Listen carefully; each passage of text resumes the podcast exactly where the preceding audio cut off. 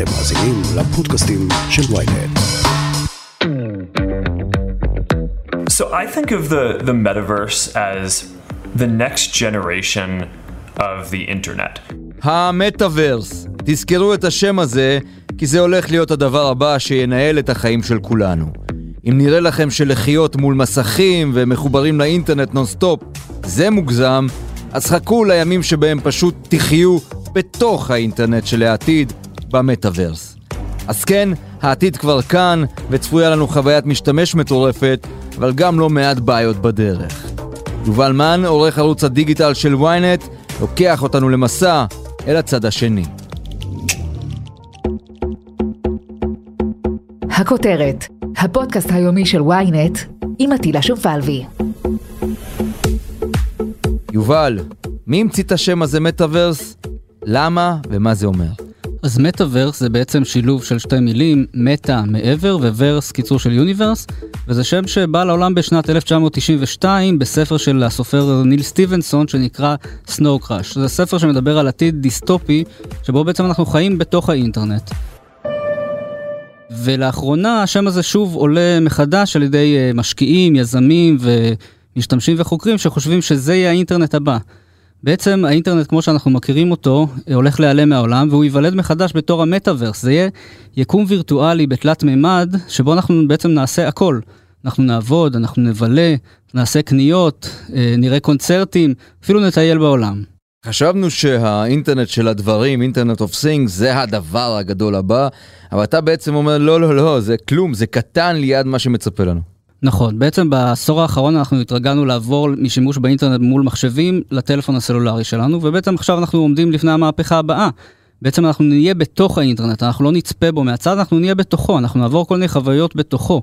איך זה יקרה? באמצעות משקפי מציאות מדומה או משקפי מציאות רבודה. Here are the basics of how to use glass. This is your touchpad. It runs from your temple to your ear. And have fun exploring. מה זה אומר בעצם? אנחנו... איך תראה חוויית המשתמש? תן לנו להרגיש את זה רגע.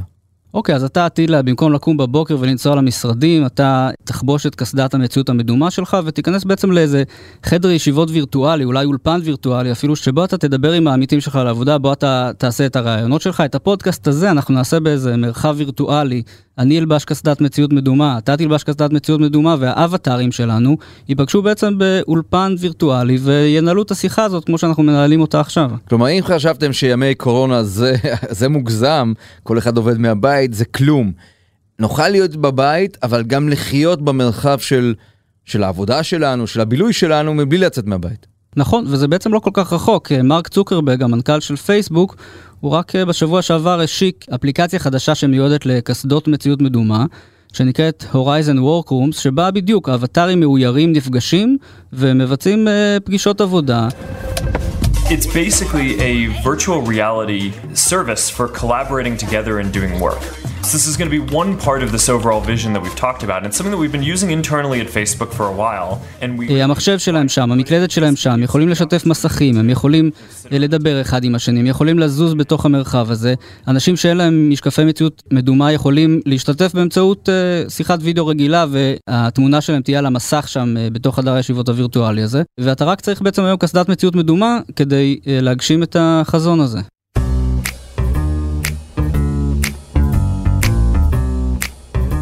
זה קצת מוזר, זאת אומרת, אפילו לתאר את הסיטואציה הזאת, זה, זה, זה נשמע מוזר, משום שבני האדם גילו בשנה, שנה וחצי האחרונות, שהם מאוד רוצים לקיים סוג של דיאלוג אנושי, אחד מול השני. אתה אומר שהטכנולוגיה תנסה להפריד בינינו בעצם, עוד יותר. כל הזמן יגידו, אל תצאו מהבית, אנחנו יודעים להפגיש אתכם מבלי שתיפגשו. נכון, אז זאת באמת השאלה הגדולה, אם אנשים באמת ירצו לחיות באיזה עולם וירטואלי שבו הקיום הפיזי שלהם בעצם לא בא לידי ביטוי. האם אני ארצה לשבת כל היום בבית על הספה או על הכיסא ולנהל כל מיני פעולות וחוויות וירטואליות?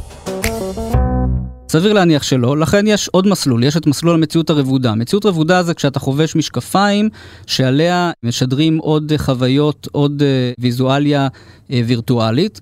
אם אתה מכיר את החיות האלה של גוגל שאנחנו אוהבים לשים בטלפון ולצלם את הילדים שלנו לידן, אז זה בדיוק מה שיקרה לנו במציאות הרבודה, אנחנו נעשיר את המציאות שבה אנחנו חיים באמצעות עוד ליירים, עוד שכבות ורבדים, וזה בעצם עוד מסלול אפשרי של המציאות של המטאברס. בעצם אפשר או מציאות מדומה או מציאות רבודה, אולי שילוב של שתיהן. זאת אומרת, אם אתה בבית ואתה רוצה עכשיו לעשות פגישת עבודה, אתה תתחבר למציאות המדומה. ואם אתה עכשיו יוצא לקניות ואתה רוצה להשאיר את המציאות, ו- ובזמן שאתה מסתובב ברחוב גם uh, שירוץ לך מידע מול העיניים, ואולי לנהל איזה שיחת uh, וידאו, אז אתה תוכל לעשות את זה במסלול של המציאות ה- הרבודה. זה פועל כבר איפשהו? המטאברס הזה כבר קיים, הוא, הוא אפשר לחוש אותו, לראות אותו, לגעת בו. תראה, אז זה לא תהיה לחיצת כפתור שבה אנחנו, יהיה קליק ואנחנו נעבור למטאברס. זה בעצם יהיה תהליך שבו כל מיני תוכנות וחומרה ותשתיות, הכל יתמזג ביחד לאיזשהו קונספט, לאיזשהו רעיון שיתממש. זה ייקח כמה שנים, אולי חמש שנים, אולי עשר שנים, אולי יש כאלה שאומרים, זה לא יקרה. אבל אנחנו כבר בדרך לשם, זאת אומרת, היום אתה יכול כאמור להשתמש באפליקציה הזאת של פייסבוק כדי לעשות פגישות עבודה. זה סוג של מטאברס שכבר קיים.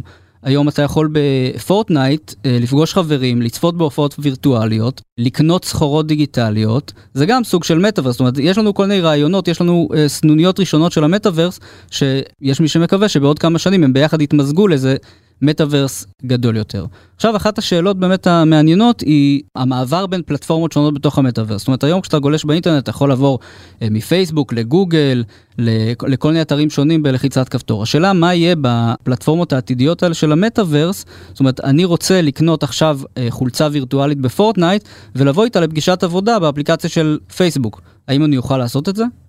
זה מה שהמשתמשים ירצו לעשות. חולצה וירטואלית, זה מה שאמרת. כן, חולצה וירטואלית, אוטו וירטואלי אולי, אולי זה כובע וירטואלי מגניב, אולי אני אקנה יצירת אמנות מגניבה באחד הישיבות שלי, ב-אן אף טי, שזה סוג של יישום של בלוקצ'יין. הרי יש היום הרבה יצירות אמנות שנמכרות באינטרנט, ב-אן אף טי, במיליונים רבים של דולרים. אם אנחנו כבר במטאברס, למה שלא נשלם אחד לשני בביטקוין, ונקנה יצירות אמנות וירטואליות? שום דבר לא אמיתי. שום דבר לא אמיתי, הכל דיגיטלי. אתה לא צריך לקנות חולצה אה, יפה כמו שיש לך עכשיו, אתה תקנה כזאת חולצה במטאברס, ואתה תגיע לפגישת עבודה עם החולצה הזאת, אבל אתה תרצה לעבור בין הפלטפורמות. אתה עכשיו בפגישת עבודה בפייסבוק, אתה תרצה לעבור עם זה אחרי זה לקונצרט שאתה תראה בפורטנייט. האם אתה תוכל לעשות את זה? זאת שאלה שעדיין אין עליה תשובה. האם חברות טכנולוגיה הסכימו לכזה מעבר חופשי בין פלטפורמות? המוח שלי מתעופף כרגע במרחבים לא וירטואליים של בלבול.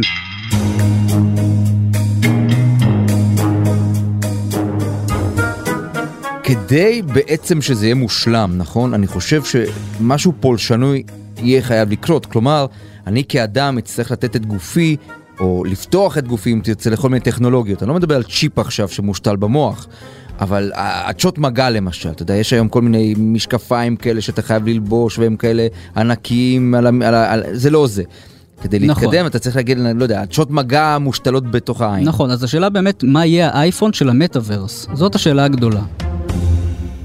מן הסתם בהתחלה זה יהיה משקפי מציאות מדומה, שהן די מסורבלות ואי אפשר להיות איתן הרבה, הרבה מדי זמן, זה גורם לבחילה, זה גורם לסחרחורת, זה קצת כבד, משקפי מציאות רבודה, אולי יהיו קצת יותר כלילות. הרעיון הוא להביא את זה למקום שבו זה משקפיים שמעוצבות ויפות, שאתה לא שם לב למשהו חריג בהן, ובעתיד באמת אולי עדשת מגע שתיכנס לך לעין, ואף אחד לא, לא ישים לב בכלל שיש לך שם משהו, והיא תריץ לך כל מיני שכבות מול העיניים, ואולי בעתיד באמת צ'יפ שיחדירו לנו למוח. אילון מאסק, יש לו כבר סטארט-אפ בשם נוירלינק, שעובד בדיוק על הדברים האלה, להחדיר שבב לאנשים למוח. זה יקרה. אולי אני ואתה לא נעשה את זה, אבל הילדים שלנו, סיכוי גדול שכן. כשהצ'יפים האלה צריכים בעצם מה? להשתלט לנו על המציאות, לייצר לנו את המציאות הווירטואלית הזו שאתה מדבר עליה בתוך המטאברס, אנחנו נהיה נשאים של טכנולוגיה בתוך הגוף? כן, לגמרי. זה מה שיקרה, אבל זה עוד רחוק. זה מפחיד מישהו? זה מפחיד אותי. זאת אומרת, אני מצד אחד מאוד מתרגש מהטכנולוגיה הזאת, מצד שני מאוד מפחידה אותי. באמת, איזה עולם הולך להיות? זאת אומרת, תחשוב על האפשרויות שיש פה. אתה יכול למחוק במרכאות אוכלוסיות שלמות. זאת אומרת, אם אני גזען או שונא אוכלוסיות מסוימות, אני יכול פשוט למחוק אותם בעולם שלי. הם לא קיימים בעולם הווירטואלי. זאת אומרת, אתה יודע, אנחנו יכולים לחיות זה לצד זה, ובעצם לחיות בעולמות וירטואליים שונים לגמרי. איפה, איפה אנחנו כחברה בעולם הזה? איפה, איפה החיבור שלנו? יש פה הרבה שאלות מעניינות. מיד נמשיך עם הכותרת, אבל לפני כן, יש לנו משהו לספר לכם. היי, אני לאור רשתת מאור, עורכת ynet יחסים. אני רוצה להזמין אתכם ואתכן לפודקאסט שלי, סקס אפיל. בכל פרק נחקור את המיניות והסקס שלנו. נגלה איך להחזיר את התשוקה למערכת היחסים, האם כל אישה יכולה להגיע לשפיכה נשית, איך מנהלים זוגיות פוליאמורית, וכל מה שהתביישתם לשאול. חפשו סקס אפיל בוויינט, או באפליקציית הפודקאסטים האהובה עליכם.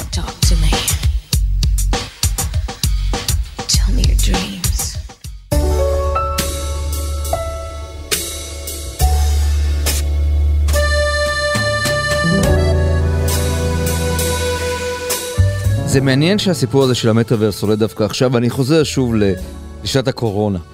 כי השנה הזאת הוכיחה להרבה מאוד אנשים שהם כן רוצים אינטראקציה אנושית, הם כן רוצים לצאת לבר, מסעדה, לטייל, לפגוש, ללכת לקונצרט. כלומר, גם אם תיתן להם את כל הטכנולוגיה וגם את כל אפליקציות המשלוחים הכי מהירות שיש בעולם, אותם אנשים בסוף יצאו ללכת ולתת כיף לחברים שלהם בבר כלשהו. נכון, זה, זה באמת ויכוח בין uh, הספקנים לבין מי שתומכים בחזון הזה של המטאברס, ו- ויש כאלה שאומרים, אוקיי, זה יהיה איפשהו באמצע, זאת אומרת, חלק מהחוויות שלך הן יהיו וירטואליות, אתה תעשה אותן בבית עם משקפי מציאות uh, מדומה או רבודה, אבל אחרי זה אתה תצא החוצה ותצא להליכה, תפגוש חברים, אולי יהיו עליך משקפי מציאות רבודה, אולי לא, אולי תנתק אותם, אולי לא, אבל אתה כן תנצל את הטכנולוגיה הזאת באיזשהו מקום. זאת אומרת, הטכנולוגיה מתקדמת. תחשוב על סרט שאתה צופה בו במציאות מדומה. תחשוב על לפגוש קרוב משפחה שגר ביבשת אחרת, ואתה רואה אותו כהולוגרמה ממש לידך בחדר.